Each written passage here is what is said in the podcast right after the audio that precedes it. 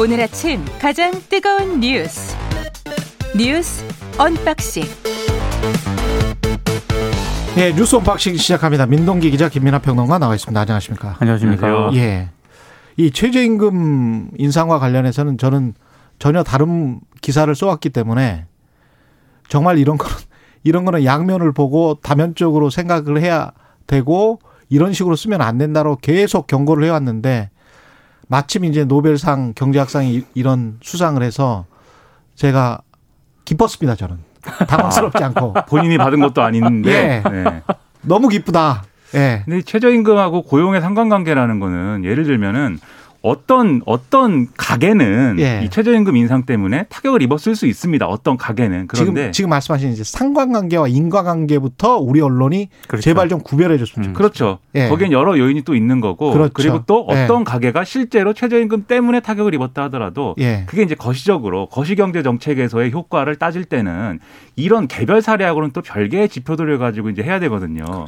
알 수가 없습니다. 사실은 그렇죠. 명확히. 그런데 예. 그 사례들을 취재해 가지고 가게 주인한테 얼마나 힘드십니까 물어봐서는 그것을 기사를 쭉 쓰고 이렇게 우리 자영업자들이 힘들다 이제 이렇게 간 거는 제가 볼 때는 상당히 여러 가지로 이제 문제가 있는 그런 보도였는데 다만 이 최저임금 인상의 효과나 이런 것들의 어떤 정치적인 효과나 이런 것들은 또 별개의 맥락에서 그렇습니다. 필요가 있는 것 같아요. 예. 솔직히 사기예요. 그렇게 쓰면 그렇게 쓰는 언론이 선진국 언론들은 없습니다. 제발 다면적으로 여러 가지 경우들을 생각해서 써주시기 바라고 그리고 양면성이 꼭 있다는 것. 최저임금을 받으면 최저임금 높이 받은 사람들은 분명히 무슨 작용이 있을 거 아니에요. 그렇습니다. 선작용이. 네. 음. 선작용에 관해서는 전혀 쓰지 않고 반작용만 쓰면서 그게 마치 어떤 효과로 이어질 것처럼 이야기를 해버리니까요. 그것도 최저임금 시행하기도 전에 그리고 시행하고 몇 개월 되지도 않아서 막 한 일주 정도부터 다 노벨 경제학상 받아야죠. 그런 식으로 따지면. 근데 한 가지 우려는 한국 언론이. 노벨 경제학상 수상한 보도는 따로 예. 그리고 그 노벨 경제학상의 의미라든가 음. 아, 그 노벨 경제학상이 받은 게 아, 한국의 최저임금과 관련 보도에는 크게 영향을 미칠 것 같지는 않습니다. 전혀 영향 안 미치죠. 그 또 상- 그거는 또 네. 표, 폄하할 거겠죠. 상 받은 사람들 예. 논문 내용이나 이런 것들을 예. 많이 보도를 해줬으면 좋겠어요. 그게 뭐 꼭 최저임금 인상이 무조건 잘했다 이런 맥락이 아니더라도 그럼요. 실제로 어떤 연구가 그러면은 제가 말씀드린 것도. 그거예요. 네. 최저임금 인상이 잘했다라는 게 아니고 노벨상 위원회에 보도 자료라도 가서 봐라. 음. 그리고 얼마나 겸허하게 보도 자료를 써놨는지라도 보고 왜 이 사람들이 이렇게 쓰는지를 좀 생각을 해보자라는 겁니다. 겸허한 최강 시사입니다. 예. 예. 김만배 씨의 구속영장은 기각됐습니다. 일단 겸허하게 기각이 됐- 됐습니다. 네. 영장 전담 부장 예. 판사는요 피의자 방어권을 보장할 필요성이 큰 반면에 오히려 피의자에 대한 구속의 필요성이 충분히 소명됐다고 보기 어렵다 이렇게 음. 판단을 했습니다. 아, 서울 구치소에서 대기 중이던 김만배 씨는 곧바로 풀려났고요. 일단 몇 가지 이유가 좀 나오고 있는데 원래 그 구속영장 영장에 적시한 내용은요. 김만배 씨가 유동규 전 본부장에게 수표 4억, 현금 1억 이렇게 현, 5억을 전달했다라고 이제 적시돼 있다고 보도가 되지 않았습니까? 예. 근데 어제 영장 심사에서 현금 5억으로 입장을 바꿨습니다.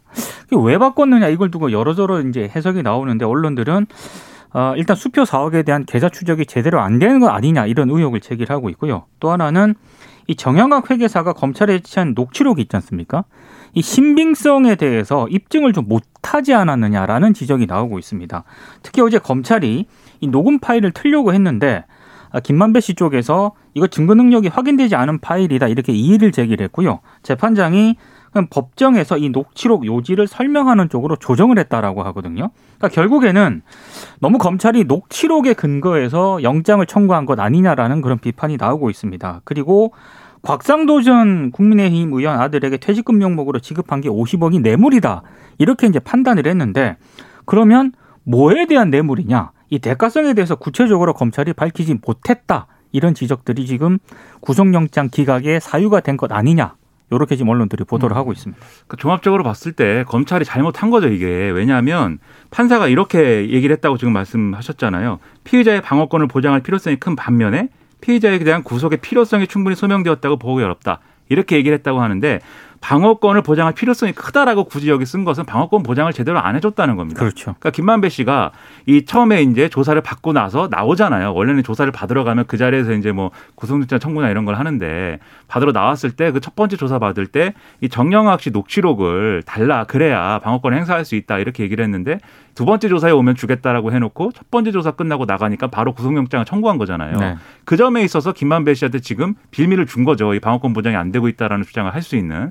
그리고 그 외에 지금 말씀하신 대로 곽상도 의원 조사 안 한 거랑 그다음에 이 4억 수표, 이 4억 수표가 결국 이게 어, 어떤 돈하고 바톤 턴치를 했는지 이런 게 조사를 안 됐다는 점하고 그다음에 김만배 씨하고 김만배 씨가 계속 주장하는 게 이게 배임 혐의로 지금 이 유동규 씨하고 공범 관계로 묶여 있는데 그렇죠. 김만배 배임은 이제 화천대유에 대한 배임입니다. 그렇습니다. 그러니까 이런 부분에 대해서 예를 들면 성남시에다가 이, 어, 뭐, 손해를 끼쳤다거나 또 음. 화천대유에 어떤 손해를 끼쳤다거나 이런 것이 있어야 되는데 지금 성남시는 확정이익을 다 가져갔다고 지금 얘기를 하고 있고 추후에 발생할 그런 이익에 대해서 추후에 이 이익을 예상하지 못하고 어, 거기에 대해서 비용 지출을 한 거에 대해서 배임이라고 판단할 근거가 뭐냐에 대해서 지금 답을 제대로 못한 거거든요. 음. 그러니까 이런 전반적인 사안을 볼 때 검찰 조사가 미진했고 방어권도 보장을 제대로 해주지 못한 상황에서 구속영장을 급하게 청구하는 바람에 이게 기각이 됐다라고 볼 수밖에 없는 그런 맥락인 겁니다. 아니 근데 배임은 그렇다고 치더라도 뇌물 공 여는 인정을 했어야 되는 거 아니에요? 근데 그게 좀 논란이 제기되는 게요. 예. 최강 시사에서도 어, 저 한번 얘기한 적이 있는데 남욱 변호사 사무실에서 수표 4억 나왔잖아요. 예.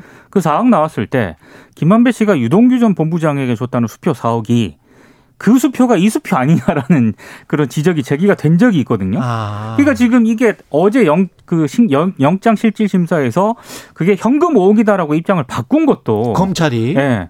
결국에는 이거 계좌 추적 안 한 거 아니냐라는 그런 지금 비판이 나오고 있는 겁니다. 그리고 그 5억의 성격이 700억을 주기로 약속했고 그래서 5억을 준 거다라는 점에서 뇌물 액수가 이제 그러면 700억이 되는 거예요. 그리고 700억 플러스 50억 플러스 5억이거든요. 그렇죠. 네. 이 영장에 적시된 혐의가. 예.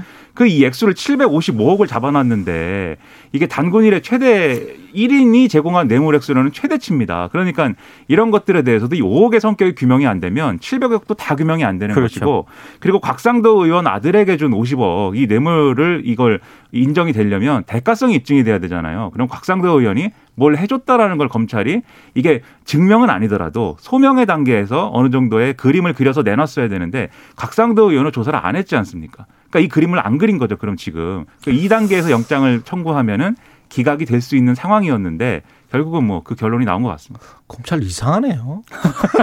그렇습니다. 이거 왜, 이상하네. 왜 이렇게 이상해요. 하는지 모르겠습니다. 네. 네. 예. 너무 좀 부실하게 영장을 청구한 것 같습니다. 음, 어떤 의도가 없기를 바랍니다. 예. 윤석열과 관련된 윤석열 후보 그러니까 그때는 이제 검찰총장이었죠. 네. 예. 정직 2개월의 징계 처분은 적법했다라는 1심 판결이 나왔습니다. 그러니까 당시 이제 정직 징계 처분을 내린 당사자는 추미애 전 법무부 장관이었습니다. 예.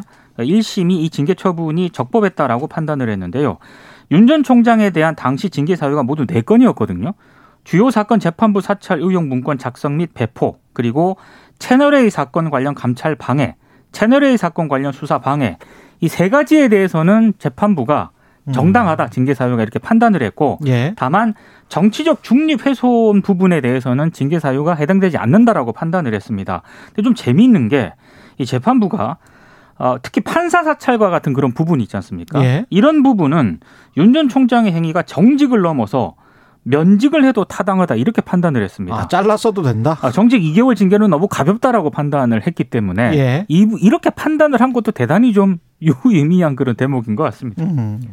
그러니까 이게 정직 이상의 이제 징계가 면직이기 때문에 그리고 면직 이 면직 위에가 이제 파면이고 뭐 이런 식으로 가기 때문에 이제 이렇게 판단을 내린 건데 지금 중요한 거는 윤석열 전 총장이 그동안 자기가 이제 정치를 해야 되는 이유에 대해서 그렇죠. 사실 두 가지를 얘기했어요. 이 자기가 권력에 불편한 수사를 했기 때문에 그게 어떤 징계 청구라든지 이런 불이익으로 돌아왔다는 거 첫 번째. 예. 두 번째는 그 결과로 이 자기가 어이어이 이 집행 정지라든가 이런 걸 이끌어내니까 음. 그러고 나서도 검찰 조직에 대해서 그러면은 이렇게 좀 검찰 조직이 갖고 있는 권한이나 이런 것들 축소하기 위해서 검수한박이라든가 이런 정치적인 어떤 그런 정책 기조를 주, 이 주장을 했다는 거. 그래서 중에서 나는 나올 수밖에 없었다. 그렇죠. 그렇죠. 예. 그렇게 주장했는데 지금 한 축이 그래서 무너진 거죠. 지금 이 1심 결과대로만 하면 이 징계 청구가 당시에 이루어졌던 게 이게 표면적으로 정치적으로는 대단히 거칠고 이제 근거가 이제 박약한 그런 차원에서 이루어진 것으로 비춰졌습니다. 왜냐하면 추미애 전 장관이 여섯 개 징계 청구에 이제 그 어떤 사유를 들었는데 그게 이제 징계위에서 인정된 게 세 개였던 거잖아요. 그런데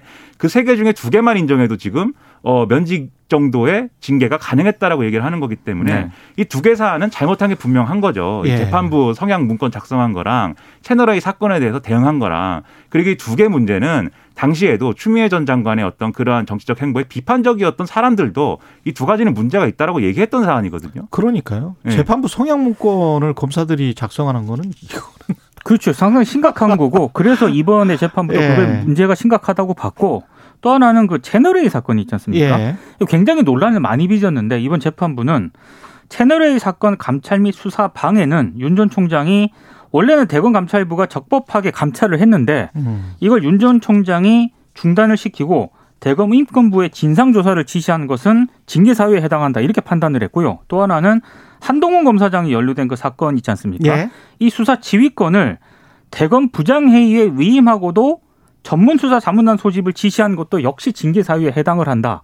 그러니까 숱하게 정말 지난 1년 음. 동안 숱하게 이거 가지고 논쟁을 벌였는데 결국에는 추미애 전 판단은? 예, 예. 이번에 1심 판단은 추미애 전 장관이 좀 손을 들어준 것으로 좀 봐야 것이 같습니다. 채널A 사건의 경우에는 지금 고발 사주 의혹과 직결되는 사안이기 때문에 음. 이 부분을 근거를 해놓고 고발 사주 의혹도 다시 우리가 또 봐야 될 필요가 있어요. 지금 이제 그러네요. 검찰과 공, 검찰과 이런 수사들이 좀 진행돼갖고 공수처가 하고 있지만 음. 이게 그 당시에 이제 김웅 의원과의 어떤 이 손준성 검사의 관계나 이런 것들이 지금 계속 이 수사 수사가 지연되고 있는 상황이잖아요. 예. 이 결과가 나왔으면 이 결과를 보고서라도 김웅 의원 등이 좀 이 조사에 빨리 응해야 되는 그런 그렇죠. 상황이다라고 생각을 합니다. 예.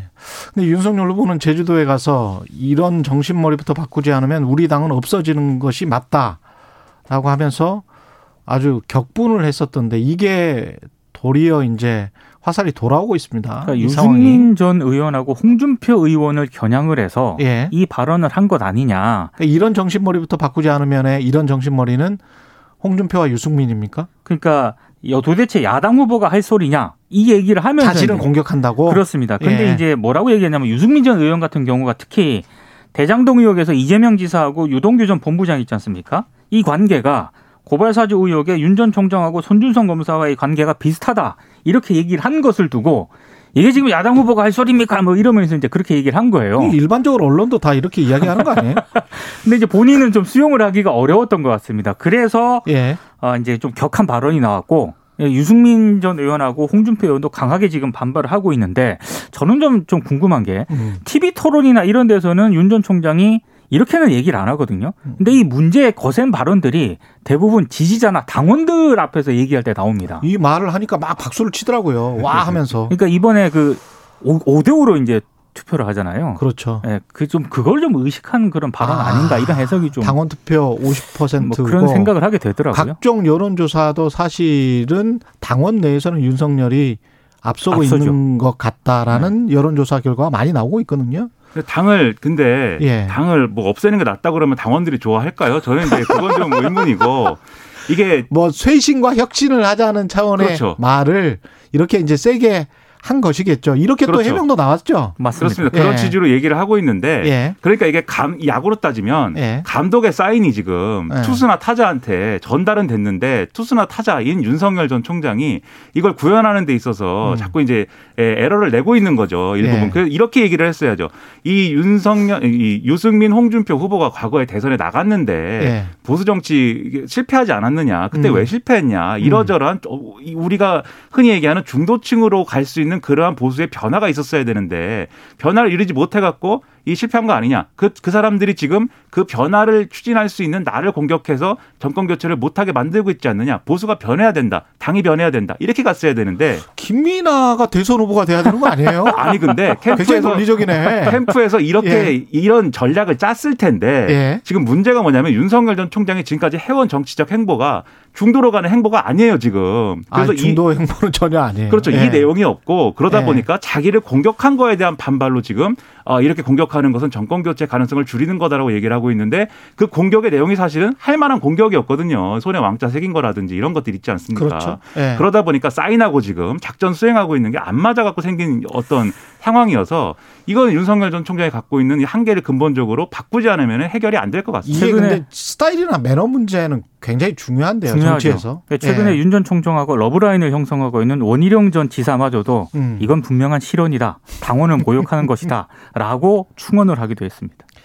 이게 계속 적벌하고 계속 이렇게 흥분해서 이야기를 하잖아요. 굉장히. 흥분했더라고요, 어제. 네. 이거는 정치인으로서는 굉장히 단점입니다. 이런 식으로 하면은 계속 공격을 받을 수밖에 없어요. 예. 그러니까 흥분할 때도 냉정하게 흥분해야 됩니다. 사람들이 예. 이렇게 막 앞에 좋아해 주고 이렇게 앞에 있는 사람들은 다 박수 치거든요. 내가 예. 뭔가 얘기할 때는. 예. 근데 거기 그 상황에서도 분명 내- 나도 거기에 호응하는 모습을 정치인은 보여줘야 되지만 음. 그 호응하는 과정에서도 자기가 하는 말이나 이런 것들이 음. 어떤 파장으로 갈 것인지를 잘 생각을 해야 되는데 아직은 그런 부분은 좀 부족한 거겠죠. 윤석열 전 총장이. 이낙연 전 대표 같은 경우는 캠프 해단식을 했는데 다시 하나의 강 물이 돼야 한다라고 지지자들을 향해서 이야기를 했습니다만 그러나 원팀 구성 방안 등의 질문에 대해서는 오늘은 아무 말도 하지 않을 것 이렇게 기자들에게 이야기를 했네요. 기자들이 계속 그걸 물었거든요. 예. 거기에 대해서는 일단은 오늘은 드릴 말씀이 없다라고 얘기를 했습니다. 음. 그 해단식에서 쭉 얘기한 걸 보면은 분명히 이제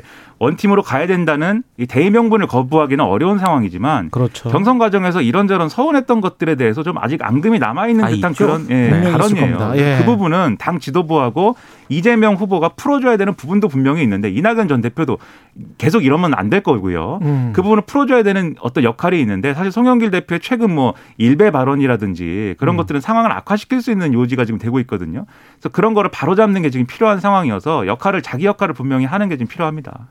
송영길 대표가 일배라고 했어요? 아, 그게 뭐냐면 예. 이낙연 전 대표 지지자들이 예. 이제 이 당무위에서 이낙연 전 대표 측 요구를 안 들어줬잖아요. 예. 거기에 대해서 항의를 하면서 문자를 여러 가지를 보냈는데 아. 그 문자 내용이 마치 일베 뭐 이용자들과 같은 수준이었다라고 라디오 인터뷰에서 일베들이나 발언을 하는 짓이다. 뭐 이렇게 얘기했거든요. 송영길 당 대표도 좀 그렇죠. 이 말을 네, 이렇게 함부로 예. 하면 안 됩니다. 정치인은. 예, 이 너무 말을 함부로 했네요. 그것도. 네, 예. 저도 네, 저는 정치인 아니니까 평론가는 말을 조금 이게 함부로 할 수 있는데 예, 정치인은 그렇죠. 안 됩니다. 예. 최강 시사는 정제된 표현을 사용합니다. 예, 뉴스 unboxing 민동기 기자 김민하 평론가였습니다. 고맙습니다. 고맙습니다. KBS 일라디오 최경영 최강 시사 듣고 계신 지금 시각은 7시 40분입니다.